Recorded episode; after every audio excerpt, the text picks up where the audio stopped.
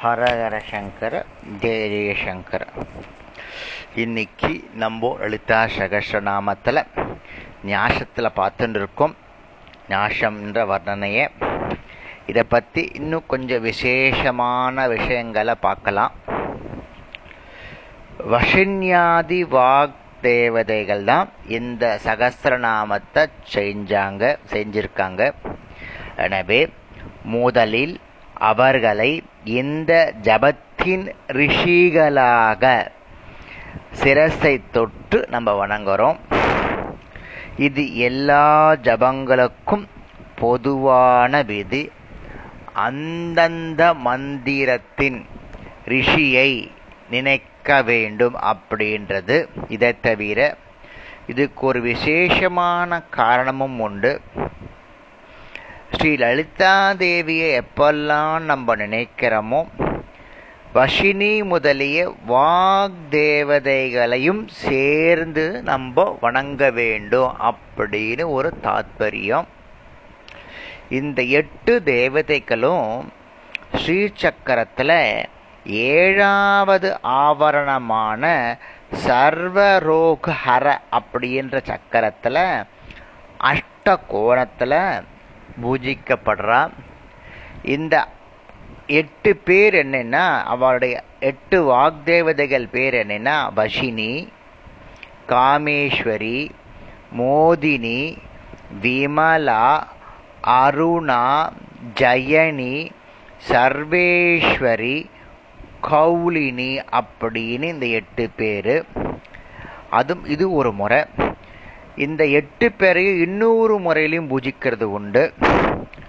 முதல் நால்வரை வந்து பிந்துவிலையும் அங்கே இருக்கக்கூடிய திரிகோணத்திலையும் பின்னாடி இருக்கக்கூடிய நால்வரை வந்து அஷ்டகோணத்திலையும் அதில் வந்து பத்து கோணம் இருக்கும். வெளிப்பத்து கோணம் அப்படின்னு வெளிப்பத்து கோணம் பதினான்கு கோணம் என்று அதாவது என்னன்னா முதல் நாளை வந்து பிந்துவில் திரிகோணத்தில் வைக்கிறோம். அடுத்த நாள் வர அஷ்டகோணம் உள்பத்து கோணம் வெளிப்பத்து கோணம் பதினான்கு கோணம். இதில் இதில் ஸ்தாபித்து நம்ம பூஜையை பண்ணணும். இந்த ஸ்லோகத்துக்கு அனுஷ்டு சந்தஸ்ன்னு கூறி வணங்கணும். மந்திர சாஸ்திர முறைப்படி அக்ஷரமுள்ள மந்திர பிண்டம் என்றும் இரண்டெழுத்து உள்ளவை கர்த்ரி என்றும் மூன்று முதல் ஒன்பது எழுத்து உள்ளவை பீஜம் என்றும் பத்து முதல் இருபது எழுத்து கொண்ட மந்திரங் மந்த நாமத்தை வந்து மந்திரங்கள் என்றும் இருபது மேல் அக்ஷரங்கள் இருந்தால் அவை மாலா மந்திரம்னு சொல்லணும். ஒரு ப்ரொசீஜர்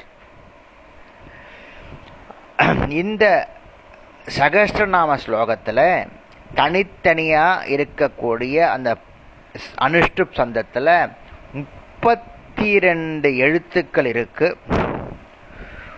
ஒரு கால் ஸ்லோகத்திற்கு எட்டு எழுத்துக்கள். அப்படி அமைஞ்சிருக்கு இந்த லலிதா சகஸ்திரநாமம் அதனால தான் இது மாலா மந்திரம்னு அழைக்கிறோம்.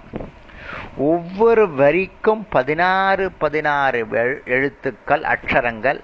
இரண்டு வரி முப்பத்தி இரண்டு அக்ஷரங்களால் கோர்க்கப்பட்டது இந்த லலிதா சகஸ்ரநாமம் அவ்வளவு புண்ணியமான ஒன்று.